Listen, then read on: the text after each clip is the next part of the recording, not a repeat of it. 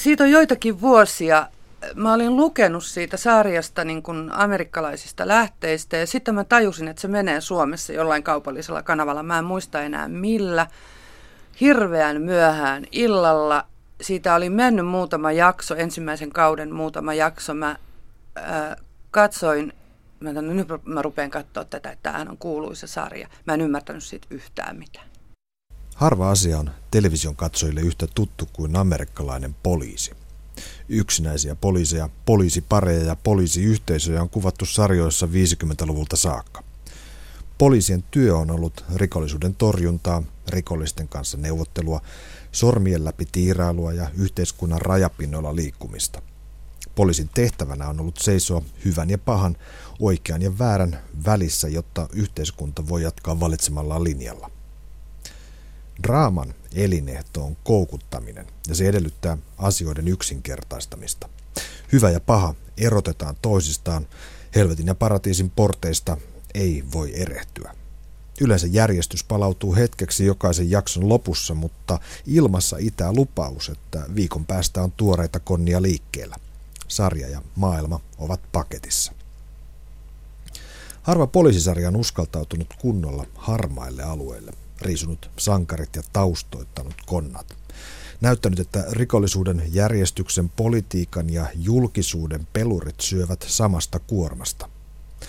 Langalla, eli The Wire, tekee tämän. Se on rakentanut maailmansa keskelle lohduttomuutta, jättänyt väliin onnelliset loput ja silti kertonut tarinansa mestarillisella tavalla. Langalla kertoo 2000-luvun Baltimoresta, satamakaupungista Yhdysvaltain itärannikolla, ja sitä kautta kaupungista, joka on kärsinyt globalisoituneen jälkiteollisen maailman noireilusta, julkisen talouden alasajosta ja työpaikkojen katoamisesta. Siinä seurataan käytännössä millaisia olivat tuottavuusohjelmien seuraukset katutasolla ajalla ennen nykyistä lamaa. Langalla levittää näkymänsä poliisilaitokselta satamaan, katujen huumeorganisaation kadunkulmasta huipulle, jossa lankojen vetelijät yrittävät etabloitua. Se ottaa mukaan koululaitoksen ja paikallisen sanomalehden. Sarjan nimen merkitys on tärkeä. The Wire, lanka, johto, vajeri, kaapeli. Myös puhelin, sillä ilmaisu on the wire tarkoittaa langalla ja viittaa sarjan suomenkieliseen nimeen. Wire viittaa myös salakuunteluun, jolla poliisit yrittävät narauttaa huumekauppiaita. Toisaalta se viittaa tasapainotteluun vajerilla trapetsitaiteilijan tapaan. Lankeemus on koko ajan lähellä. Sarjan luoja David Simon on alun perin journalisti, rikosreporteri. Toinen päätekijä Edward Burns on toiminut poliisina ja opettajana. Muista kirjoittajista George Pelecanos, Richard Price ja Dennis Lehane ovat pitkään olleet tunnustettuja kirjailijoita. Sarja ei ole syntynyt televisiomaailmasta. Sen lähtökohta on toinen kuin valtavirta sarjoilla, ja tämä näkyy idealismin ihanteiden ja ideologioiden poiskuorintana.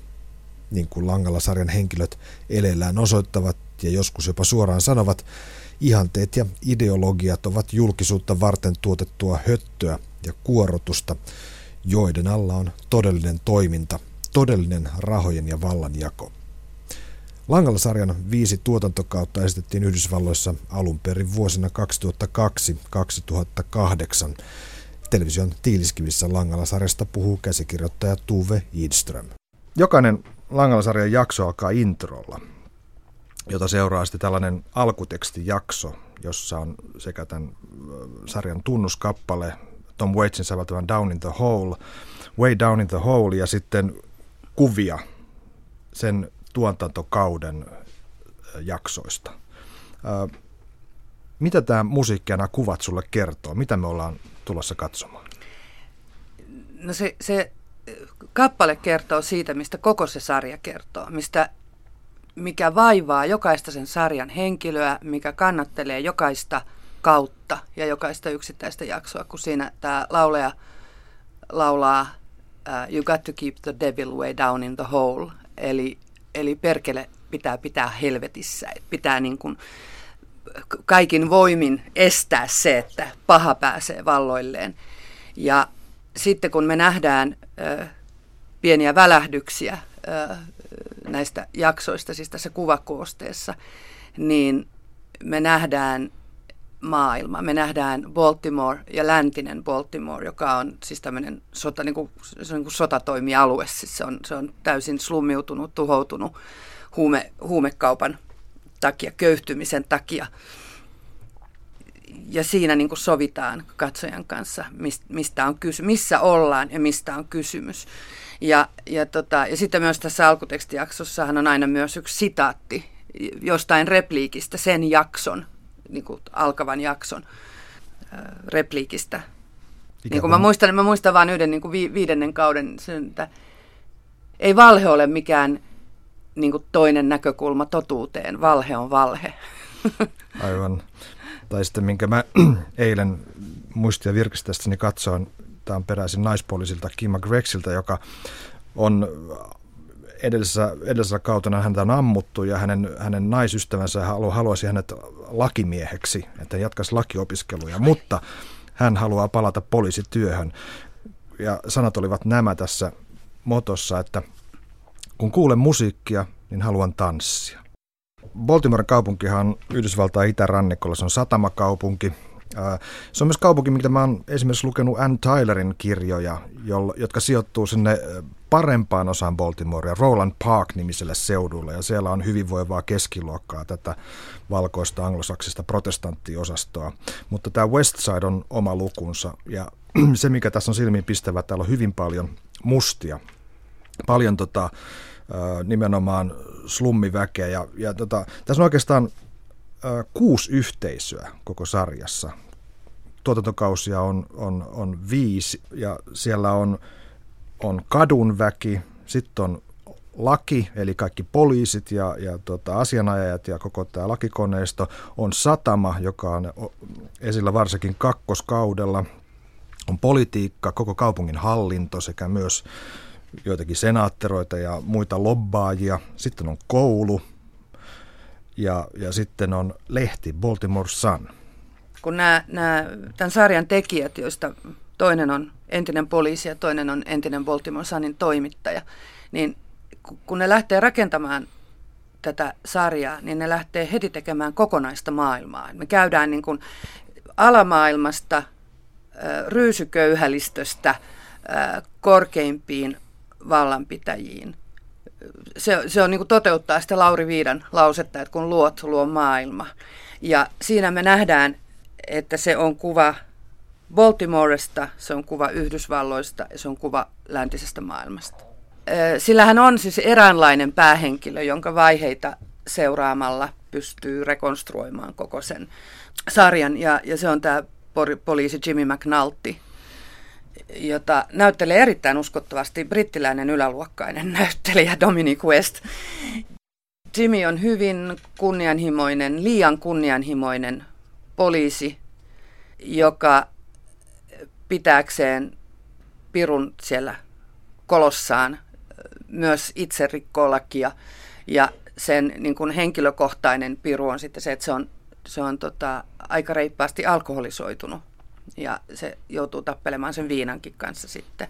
Kaksi sellaista henkilöä, jotka on sieltä alamaailman puolelta tai ja ryysyköyhällistön puolelta, jotka on mulle, tai oikeastaan kolme, jotka on mulle erityisen läheisiä. Mä en nyt ota moraalista kantaa niiden toimintaan. Yksi on semmoinen heroinisti Bubbles, joka ylläpitää tätä mm, riippuvuuttaan siis keräämällä romua rautaromua ja metalliromua ja sitten se jossain yhteyksissä toimii myös poliisin tämmöisenä vasikkana. Bubbles on semmoinen todella sydämeen käyvä mies, joka on niin kuin jotenkin ihan tuhoutunut jo ja äärimmäisen urhea. Ja, ja tota, se on hyvin liikuttava hahmo. Ja sitten on, on toinen jota mä kadehdin niin käsikirjoittajana, on semmoinen äh, alun perin ihan tavallinen, tavallinen huumekauppias, no Omar Little, joka saa tämän sarjan edetessä äh, tämmöisiä aivan niin kuin yliluonnollisen kostajan piirteitä. Sen rakastettu äh, tapetaan ensimmäisellä kaudella ja se lähtee kostamaan sitä ja sitten se kääntyy ikään kuin tätä omaa yhteisöään vastaan ja sen sijaan, että se taistelisi poliisia vastaan, se ryöstää muilta huumekauppiailta niiden varastot ja, ja näin. Ja sitten, sitten se vielä ennen sarjan päättymistä se, se, tota, se muuttuu uudestaan kostajaksi ja se muuttuu sellaiseksi kostajaksi, että se on, se on melkein yliluonnollinen hahmo. Kolmas mulle läheinen hahmo on, on semmoinen huumekauppias kuin Stringer Bell, joka kolmannella kaudella pyrkii rahanpesun kautta ikään kuin legitiimeihin bisneksiin, niin kuin gründer, gründeriksi ja kiinteistö, kiinteistö- ja rakennus, lähinnä talonrakennustoimintaan. Ja, ja sen kautta me kohdataan myös koko tämä kaupungin hallinnon korruptio. Ja, ja Stringer Bell käy kauppakoulua ja on niin kuin, se on niin kuin sijaisena, kun sen, sen jengin varsinainen johtaja on vankilassa, niin, niin Stringer on, on sijaisena. Ja siinä oli jotain hirveän kiehtovaa siinä hahmossa. Langalsarjassa ollaan jatkuvasti työpaikoilla. Me nähdään työn kuvausta. Oli sitten kyse huumekaupasta tai poliisityöstä tai lehtityöstä, koulutyöstä tai mistä tahansa, mutta se on työtä aina. Perhe on oikeastaan sivuseikka, eikö näin? Joo, ja, ja tämä on niin nimenomaan tämmöinen niin miehiä työssä sarja ja niin kuin syvästi yhteiskunnallinen, syvästi poliittinen sarja. Ja, ja, ja työ tai työn puute on yksi keskeisiä teemoja. Toisella kaudella, kun me seurataan näitä Baltimoren kuihtuvan sataman työttömiä ahtaajia ja niiden niin, ammattiliiton vaiheita, niin siinä niin tämä työttömyys tulee keskeiseksi. Mikään ei ole niin mielenkiintoista kuin työ. Ja, ja kun me kuvataan niin kuin yhteiskuntaa, meidän on pakko kuvata työtä, siis työn puutetta tai sen, sen lainalaisuuksia. Ja myös se, että esimerkiksi huumekauppa ja huumeriippuvuus on äärettömän kovaa työtä. Että jos ajattelee sitä bubblesia, että miten hirvittävät määrät rautaromua sen pitääkään kerätä, että se mm. saa sen yhden fiksin, että se pysyy jotakuinkin niin koossa. Ja nämä kaikki ihmiset on sellaisia, jotka ilmaisee itseään työn kautta. Ja me, tässähän ei ole niin kuin varsinaisesti mitenkään niin kuin huomattavalla tavalla rakkausjuonia, niin kuin on esimerkiksi monissa muissa työ, työperäisissä sarjoissa, niin kuin teho-osastossa tai NYPD Bluessa, niin siinä aina sitä niin kuin kovaa työmaailmaa leikataan tämmöisellä hempeämmällä rakkausta ja ihmissuhdejuonella, niin tässä ne on ihan sivuseikkoja. Ja ihmisten, niin kuin, me nähdään ihmiset vaan suhteissa työtovereihinsa. Niillä on, suurimmalla osalla näistä poliiseista on perhe, on vaimo, ne tekee vuorotyötä. Kyllä ne jossain silloin vuorojen välissä ne on kotona, mutta me nähdään ne vaan niissä vuoroissa. Tuve itse mä mietin, että minkä takia työn kuvauksen näkeminen TV-sarjassa tai elokuvissa on jotenkin, jos ajattelee Langala-sarjaa, niin verrattuna siihen, niin se on jotenkin harvinaista tai jotenkin se on näennäistä. Mutta tässä se ei tunnu näennäiseltä, vaan se tuntuu ihan olennaiselta. Miksi on näin? Nämä ihmiset, jotka on tehnyt tämän sarjan, tietää siitä työstä, mitä ne kuvailee hirveän paljon. Ja varsinkin siinä viidennellä, eli viimeisellä kaudella, kun me ollaan siellä Baltimore Sun-lehden toimituksessa niin paljon, niin mulla on sellainen tunne, että hyvin suuri osa niistä henkilöistä, joita me nähdään kuvassa, on oikeita toimittajia. Ja sen mä tiedän ihan faktana, että monet niistä, jotka näyttelee näitä huumekurireja ja huumekauppiaita, jotka seisoo siellä läntisen Baltimoren kadunkulmissa, niin on tämmöisiä pelastettuja nuoria, jotka on tehneet sitä itse sitä työtä. Ja se tuo semmoisen aut- autenttisuuden siihen ja semmoisen niin kuin absoluuttisen uskottavuuden. Että kasvot ei ole ikään kuin näyttelijöiden kasvoja, vaan ne on niin kuin oikeiden ihmisten, niin kuin sanotaan, kasvoja ja, ja tota, puhe, puheenpartta ja tapaa olla. Ja just mä katsoin sitä viidettä kautta, joka ei ole siis vielä, sitä ei ole esitetty Suomessa, niin, niin tota, ja niitä toimittajia, niin mä mietin, että koska mä oon viimeksi nähnyt missään tämmöisessä ikään kuin viihteeksi luettavassa teoksessa noin paljon 5-60-vuotiaita miehiä, niin kulu, kuluneita miehiä, jotka on niin kuin tehnyt jotain, niin kuin pannu lehteä markkinoille tai niin kuin lehtikioskeihin joka aamu vuosikymmeniä. Niissä se, se, se tuo semmoisen to, totu, totuudellisuuden tunnun siihen. Mulla on semmoinen ajatus tästä sarjasta, että siinä on niin kuin kerronnan etualalla on maailma eikä draama. Ja sen takia juonet on sinänsä aika mitättömiä. Saadaanko tuo roisto kiinni? Pelastuuko McNaltin avioliitto, pysyykö hän raittiina, löydetäänkö syyllinen tai, tai jääkö korruptoitunut kaupungin osavaltuuston puheenjohtaja kiinni vai ei. Yleensä vastaus on, että ei jää kiinni tai ei saa rangaistusta tai jos tuo huume keisari joutuu vankilaan, niin täältä tulee seuraava. Koska sen pirun pitäminen siellä kolossa on, niin sitä se on. Se on niin kuin loputonta taistelua. Että tota, ja tämä, tämän maailman kuvaaminen on siis keskeisempää siinä kuin jonkun juonen seuraaminen tai draama, draamallisen kuljetuksen. Joka saapuisi loppuun. Joo, joka saapuisi loppuunsa. Että, että sitten kun lukee niin kuin yhteenvetoa näistä vaikka kausien tai eri osien juonesta, juonista, niin kyllä niissä on, totta kai. Sehän, ei sitä voisi katsoa muuten, se olisi kaos. Mikä on Langala-sarjan moraali? Mä annan yhden esimerkin, joka tulee tältä katuhenkilöltä, Omar Littleilta. Se on tämmöinen, että I've never put a gun on anybody's, anybody who's not in the game. Ja johon bank poliisi vastaa, että a man must have a code. Eli en ole koskaan uhannut aseella semmoista henkilöä, semmoista ihmistä, joka ei ole mukana tässä pelissä. Ja poliisi sanoo siihen, että ihmisellä on oltava koodi tai moraali. Joo, tai kun, kunnia, kunnia kunnian tuntoa. Kyllä se on siinä, toi on oikeastaan tavallaan pähkinän kuoressa se, varsinkin se, mitä bank, poliisi, bank sanoo tota, tästä, tästä tota, että ihmisellä pitää olla moraali. Ja me nähdään ihmisiä, joilla on vähän niin kuin täällä poliisin ja, ja kaupungin johtajien, poliitikkojen parissa me nähdään ihmisiä, joilla se moraali on vähän semmoista niin kuin lepattavampaa sorttia. Ja sitten on tällaisia ihmisiä niin kuin Bank, niin kuin Lester Freeman, niin kuin Kima Greggs, nämä, tämmöiset, nämä ydinpoliisit, jotka on niin kuin periksi antamattomia, jotka ei heitä kesken, jotka ei menetä toivoaan tai, tai uskoa mahdollisuuksiinsa – että ne voi jotenkin vaikuttaa näihin asioihin. Ja siellä, tapahtuu semmoisia niin pieniä hyviä asioita, että erittäin radikaalin huumekokeilun käynnistänyt poliisimies, korkearvoinen poliisimies saa potkut. Ja siitä tulee joku käytävä vartija kouluun tai joku tämmöinen turva-alan konsultti. Mutta se ottaa sieltä kadulta, sieltä alamaailmasta mukaansa yhden pojan. Se pelastaa yhden pojan, niin kuin adoptoi sen vaimonsa kanssa.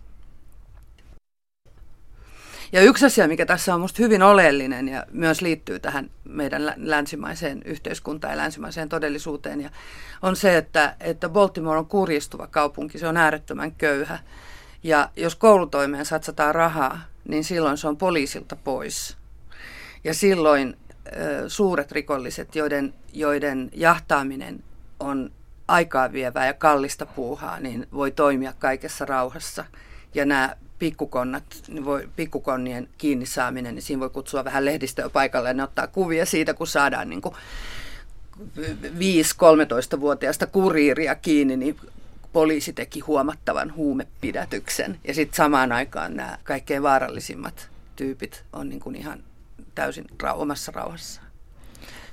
Mä otin Hesarista mukaan niin artikkeli, jossa on tätä Helsingin huumepoliisin rikosepäilyjä, mutta musta jotenkin viittasi puuttumatta siihen, mikä tämän, tämän, tämän tutkimuksen sisältö on ja mikä on sen oikeellisuus ja vääryys tässä, mikä tapahtuu, mutta, mutta tämä jotenkin liittyy niin selkeästi siihen, mitä Langala-sarjassa tapahtuu. Nimittäin tässä on syytetty helsinkiläisiä huumepoliisia tahallisista virkarikoksista, koska he on tarkoituksellisesti jättänyt tutkimatta tiedottajanaan toimineen huumerikollisin tekemisiä koska he ovat saaneet häneltä vinkkejä siitä, miten siellä huomekaupassa tapahtuu. Että ei ole syytetty sitä alemman tason pikkurikollista, vaan on odotettu, että saadaan ne isommat kalat koukkuun. Ja tätähän nimenomaan Langalasarjassa tapahtuu. Sitä tapahtuu koko ajan ja se on, ja se on näiden, nimenomaan näiden poliisien, jotka eivät voi olla tanssimatta, kun ne kuulevat musiikkia, niin se on niiden pääpyrkimys. Kun tämä on niin työnkuvaus, niin se on tietysti tällaiselle varsin suojattua elämää viettävälle suomalaiselle käsikirjoittajalle todella mielenkiintoista nähdä, miten semmoinen huumeorganisaatio toimii. Siis sille, että miten monessa suojassa, miten moninkertaisessa suojassa se on se pomo tässä sarjassa esimerkiksi Avon Barksdale tai sen seuraaja Marlo Stansfield, että, että tota, me, jotka ollaan katsottu esimerkiksi mafia, mafiasta kertovia elokuvia ja dokumentteja, niin sehän on ihan se sama toimintatapa, että, että se isoin pomo ei jää koskaan kiinni, koska se ei voida todistaa, ei, ei synny todistus, todisteluketjua. Ja näitä pikkupoikia, jotka haluaa tienata rahaa, koska niiden, niiden perheet on hajonnut ja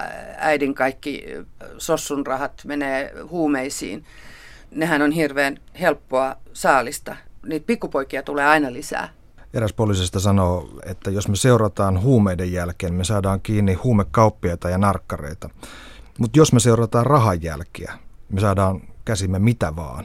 Niin, ja, huumeet, siis ja huumeraha on joka paikassa. Että sehän on, eikö se ole maailman suurin bisnes, on huumekauppa?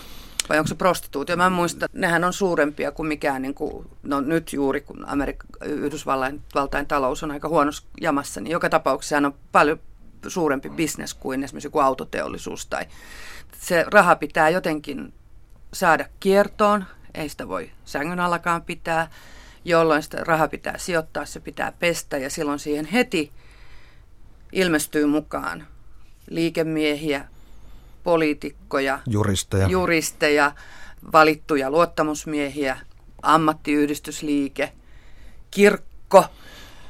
Sillä on niin kuin lonkerot ka- kaikkialle, se läpäisee siis se semmoinen huumekauppa ja huumekulttuuri tai huumerikollisuus niin kuin läpäisee koko yhteiskunnan tässä Ed Burnsin ja David Simonin luomassa maailmassa. Jatkokertomuksen syntyyn liittyvä tarina voisi olla peräsi vaikka Langalla sarjasta, sillä myös siinä pelataan lakipykälillä ja niitä kiertämällä saatavasta taloudellisesta hyödystä. Jatkokertomuksen formaatti ja muoto nimittäin syntyi Englannin verotuksessa olleen porsarejan kautta. Sanomalehdet maksoivat kireämpää veroa sanomalehtiin käytetystä paperista. Kun lehdet siirtyvät isompaan paperikokoon ja sanovat sitten julkaisujaan pamfleteiksi, rahaa säästyi.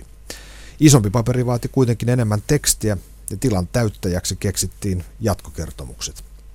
Ensimmäinen jatkotarina The London Spy ilmestyi 1698. Ja siinä vaiheessa, kun vero oli poistunut, lukijat olivat jo tottuneita kertomuksiin. Niistä oli tullut vetonauloja. Suosittu jatkokertomus saattoi kaksinkertaistaa lukijakunnan. Näin edettiin viktoriaanisella aikakaudelle 1800-luvulle. Vuonna 1836 tarina nimeltä Pickwick-kerhon jälkeen jääneet paperit räjäytti potin. Se oli samalla Charles Dickensin esikoinen. Parhaimmillaan nämä Dickensin jatkikset ylsivät 40 000 painoksiin. Väkeä kirjoissa oli hirvittävästi ja kaikilta yhteiskunnan portailta aivan kuin langalla sarjassa. Viktorianinen aika suosi kertomuksia siksi, että ne osuivat yhteen ajan filosofian kanssa.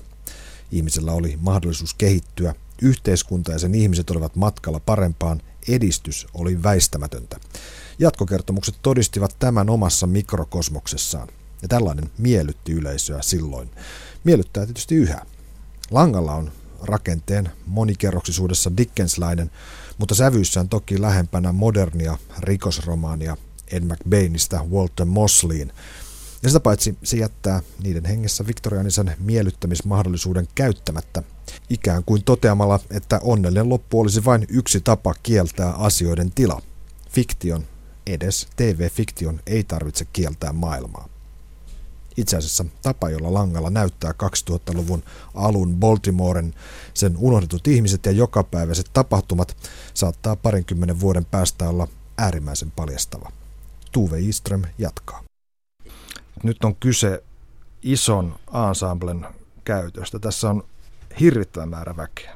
Joo, ja se on myös yksi syy, miksi jos tähän sarjaan hyppää mukaan niin kesken kaiken, niin sitä voi olla vähän vaikea hahmottaa, että, että sitten mäkin aloin katsoa sitä sitten uudestaan niin kuin al, ihan alusta asti, ja silloin näistä henkilöistä tuli tuttuja. Et tässähän on väkeä siis puherooleja, mä en uskalla edes arvioida, että sä oot laskenut, että no lasken, 84, mutta 84 se ei ihan on, riitä. Niin se ei riitä, se on se kuvagalleria, mikä HBOn nettisivuilla on, on, on Wire-sarjan hahmoista. Ja, ja siellä sitten mä laskin myöskin, että vähintään 50 hahmoa on sellaista, jotka kehitellään pitemmälle, että joilla on jotenkin tausta ja ominaisuuksia. Mikä voima ja mikä haaste tällaisessa kirjoittamisessa, tällaisessa tekemisessä on? Se on ihan mahdotonta. Se on, niillä on, niillähän on hirveän hyviä käsikirjoittajia ollut tässä. Muun muassa siis Richard Price, joka on kirjoittanut sekä elokuvia että romaaneja New Jerseyn ja New Yorkin poliisien ja huumekauppiaiden maailmasta. Ja sitten tämä hirveän hieno bostonilainen dekkarikirjailija tai rikoskirjailija Dennis Lehane on ollut mukana kirjoittamassa ö, tätä, tätä sarjaa. Mm, yksi sellainen edellytys, että se tulee kerrotuksi hyvin, on se, että se on pysynyt, tämä sarja on kyllä pysynyt ihan koko ajan näiden kahden pää sarjan pääluojan, eli tämän Simonin ja Burnsin käsissä. Nehän on niin kirjoittanut pohjat melkein kaikkiin näihin 60 jaksoon. Et niillä on jonkunnäköinen käsikirjoituskrediitti, siis jokaisessa jaksossa. Paljon tosipohjaista materiaalia ja tekijät tuntevat maailmansa kauhean hyvin. Se on yksi edellytys sille, että voidaan pitää liikkeellä näin monia henkilöitä. Ja sitten toinen syy on myös se, että me nähdään niistä henkilöistä aika vähän. Me nähdään ne vain työssä. Että ei mitään äitisuhteita tai jotain tällaista näin. Et me nähdään niiden suhden työhön, se on keskeissuhde ja suhde työtovereihin. Jotenkin tekisi mieli sanoa, että tämä on niin kapea, mutta syvä. Ja sitten tehdään hirveän tarkkaa valintaa, että ensimmäisen kauden painopiste on tämän Avon Barksdalein huumeorganisaation jahtaamisessa ja sen langan, sen salakuunteluoperaation käynnistäminen. Toisen kauden painopiste on satamassa ah, työttömissä ahtaajissa, jotka sitten saadakseen niin kuin toimeentuloa liittoutuvat järjestäytyneen rikollisuuden kanssa. Kolmas kausi on niin kuin tämän Stringer Bellin niin kuin nousun kuvaus ja, ja sitä alkaa jo leikata siis tämmöinen pormestariksi pyrkivä kunnianhimoinen nuori poliitikko, joka myös lähtee nousuun. Tehdään niin kuin tosi rankkaa valintaa koko ajan. Kuitenkin sitten myös riittävästi toistetaan ja varjoidaan tuttuja asioita. Sarjan kirjoittaminen on uusiokäyttöä, että siinähän niin kuin hyvin, myös Omar, Omar Little kostaa ensimmäisellä kaudella, se kostaa viimeisellä kaudella, mutta se mittakaava on eri. Mutta se kosto on sama ja se on se sama henkilö. Yksi hahmo, mikä, tai sanotaanko kirjallinen taustahahmo, mikä tässä vilahtaa paljon jotenkin mun mielessäni on, on Charles Dickens ja, ja eipä tekijätkään itse, itse ole jättänyt huomaamatta tätä kon, kontaktia, tätä yhteyttä. Siellä on yksi jakso viidellä kaudella, kun nimeltään The Dickensian Aspect, eli Dickensilainen näkökulma, joka tulee sieltä lehdestä. Kun Pää, joo, päätoimittaja, päätoimittaja tekee tilauksen, kyllä. että kirjoittakaa Baltimoresta tälle Dickensiläisittäin. Mikä tarkoittaa, että, että se on tämmöinen yhteiskunnan halkaiseva näkemys, että on koko, jonkinlainen koko kuva ikään kuin yhteiskunnasta. No, mä just nyt keksin sen, että se mitä se, se e, tota, päätoimittaja tilaa, niin se tilaa ikään kuin tämmöisen, se ajattelee Dickensia tämmöisenä niin kuin sovittelevana tarinankertojana, koska Dickensin romaaneissa – hyvyys voittaa aina. Se orpolapsi saa ruokaa ja lämpöä ja kodin ja paha saa palkkansa ja näin. Ja sellaistahan ei tapahdu Langalla sarjassa. Paitsi se yksi lapsi pelastetaan sen yhden poliisin kotiin, mm. vaan se taistelu niin kuin pahuutta vastaan jatkuu. Mutta Dickensiläinen aspekti tässä on mun mielestä nimenomaan tässä tämän maailman laajuudessa, siis tässä, että et, et, niin hirveällä rohkeudella, niin sen, hei, tehdään TV-sarja Baltimoresta, jossa on 84 puheroolia ja viisi maailmaa ja tota, ja toivotaan, että katsoja pysyy messissä.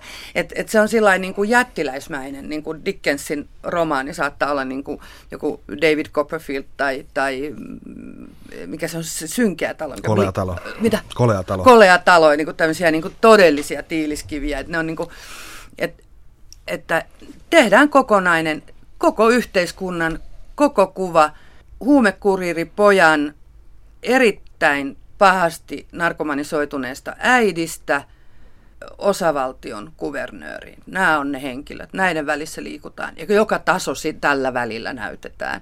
Ja samahan on Dickensillä. Että tota, ja sitten on joitakin hahmoja, että esimerkiksi kun mä katson tätä mun suosikkeihin kuuluvaa Bubblesia, tätä surkeata heroinistia, niin henkilö, joka tulee mulle mieleen, on Nicholas Nicklebin ystävä Smike – joka oli tämmöinen vaikeasti vammainen, yksinäinen ja hyljeksitty, jonka sitten Nikolas ottaa ystäväkseen. Ja vain pelkkä ajatteleminen saa, jonka pelkkä ajatteleminen saa niin kuin itkemään. Hieno hahmo se Smike ja, niin, ja lojaali ja hyvä. Niin kuin on myös Bubbles, tämä Raunio, on myös lojaali ja hyvä hahmo. Ja, ja toinen tämmöinen Dickensiläinen hahmo on mun mielestä myös tämä Omar Little, koska, koska Dickensillä on tämmöisiä yliluonnollisia, kaikkivoipia hahmoja. Että miten se voi kadota? Se on niin kuin melkein nämä rikolliset olisi käynyt jonkun niin kuin Charles Dickensin koulun, koska myös esimerkiksi Oliver Twistissä Fagin käyttää pieniä lapsia rikollisiin puuhiinsa varkai, varkaina. Niin kuin nämä, nämä tota, huumepomot käyttää pieniä lapsia äh, kuriireina ja kauppamiehinä. Ero vaan se, että Feikin päättyy, päätyy hirteen, mutta Evan Barksdale ei. Se on totta. Ja sitten toinen, on tästä Babsista se hauska piirre, mikä erottaa ehkä Langala-sarjan Smike-yhteydestä, Joo. Babsin Smike-yhteydestä. Nimittäin Smikehan paljastuu kuoltuaan äh, Ralph Nickelbin pojaksi. Siis, että hänellä on tämä jalo alkuperä, mutta Babs on kyllä Babs loppuun saakka. Kyllä, mutta, mutta tähän on just tämä, että mitä varmaan se päätoimittaja Baltimore Sunissakin haluaa, kun se haluaa tämän Dickensiläisen näkökulman, että tota, että kurjimmassakin on aina jotain ylevää, ja joka voi olla vaikka sitten syntyperä, tai että, niin kun, että siinä on joku tämmöistä, jotain tämmöistä niin valtava halu palauttaa järjestys tai näyttää, että kaoottisessakin maailmassa on järjestystä. Ja tavallaan tämä, kun tämä Langalla on entisen poliisin ja entisen toimittajan tekemä, niin ne tunnustaa sen, että maailmassa on kaos. Järjestystä ei ole. Sitä ei voi olla kuin pieniä kaistaleita vain. Mitä tunnuspiirteitä näyttelijätyöstä Tuve Iström mainitsisit? Se on, se on hirveän hiljaista ja paikallaan pysyvää näyttelemistä, koska se maailma on niin hurja. Niin näyttelijät, mun, musta tuntuu, niin kun ne näyttelis kauhean hitaasti, täysin epäturhamaisesti. Se on hyvin pienieleistä, että se, tämä näyttelijä, joka näyttelee tätä Bank Morlandia, siinä se jotenkin näkyy, että se on sellainen paksu mustamies, aina hieno solmio, sikaari, se ei liiku ollenkaan. Se lisää ymmärrettävyyttä kun se, siinä ei ole suuria eleitä, joita jäisi seuraamaan. Kuitenkin se on ihan selvästi valittu näyttelemisen tyyli ja tyylittely. Että se ei ole niin kuin mun mielestä kauhean naturalistista se näytteleminen. Tai luonteva, ne on niin kuin kauhean luontevoitettuja ne hahmot ne on kielellisesti, varsinkin se alamaailma, ne puhuu kielellisesti hirveän taitavasti, äärettömän hienoja kielikuvia käyttöä. Oikeastaan kaikki, varsinkin siis poliisi- ja alamaailmia, jotka totta kai hallitsee toistensa kielenkäytön. Yksi tunnusmerkki Langalasarilla on se, että siihen ei ole sävelletty musiikkia lainkaan. Siinä on loppumusiikki ja alkumusiikki, mutta kaikki muu musiikki on, liittyy tilanteeseen. Se on siellä jossain, musi- jossain autossa soi musiikki tai muussa tilassa soi musiikki, Joo. mutta ei lainkaan sitä musiikilla luotua alleviivausta esimerkiksi kohtauksen Niin tai tunnekuljetusta ja nyt, nyt viulut, nyt kyyneleitä. Et ei, ei mitään sellaista. Ja sitten joku voi reagoida siihen musiikkiin, että tämä on sen lempibiisi, niin sitten me saadaan tietää siitä henkilöstä se keston merkitys. Nyt jos me ajatellaan, että tämmöinen standardi kuvakertomuksen mitta on, on, jos elokuvia ajatellaan, niin se on nykyään semmoinen kaksi tuntia. Ja nyt, nyt on tämmöinen TV-sarja, joka on yli 60 tuntia. Sarja on televisiolle ominainen ilmaisumuoto. Sarjalle ominaista on pituus. Ja mä pidän siitä, esimerkiksi just Langalla sarjan siitä runsaudesta ja mä oon juuri aloittanut elämäni vaiheen, sen elämäni vaiheen, jossa mä aion lukea Marcel Proustin kadonnutta aikaa etsimässä ja se on 12 romaania tai seitsemän vähän laskentatavasta riippuen. Ja mä tiedän, että mä tuun lukemaan sitä niin kuin, varmaan niin kuin lopun ikääni. Et ei, mulla ei ole mitään niin kuin tarvetta lukea sitä kaikkea yhdellä kertaa, vaan mä luen sen sarjana yhden kerrallaan ja, ja se on musta siinä pituudessa jotain kauhean nautinnollista. Onhan siis hyvin paljon ihmisiä, jotka ei koskaan katso pitkiä sarjoja, koska ne ei, ne ei niin tykkää siitä, että ne ei lopu. Mä taas pidän siitä pituudesta ja runsaudesta kun se on tehty näin, niin kuin tässä langalla. Ja, ja mä pidän siitä, että sen katsominen on vaikeaa ja sen perässä pysyminen on vaikeaa ja dialogista ei saa selvää ja välillä on niin pimeätä, että ei näe, että kuka on kuvassa ja kuka nyt kuoli. Ja, ja mä, mä niin kuin tykkään siitä, että mä joudun pinnistelemään sen kanssa viimeistään tässä, jossa jo Sopranos-sarjassa mä ymmärsin, että nämä on tehty katseltaviksi monta kertaa, ihan samalla tavalla kuin hyvä romaani on tehty luettavaksi useita kertoja se teoshan pysyy samana, mutta siinä näkee eri asioita. Itse muuttuu, vanhenee ja muuttuu. Sitä heijastaa omaa itseään tähän tuttuun teokseen. Ja se dialogi sen teoksen ja katsojan välillä muuttuu ja rikastuu. Ja se on hirveän tyydyttävää.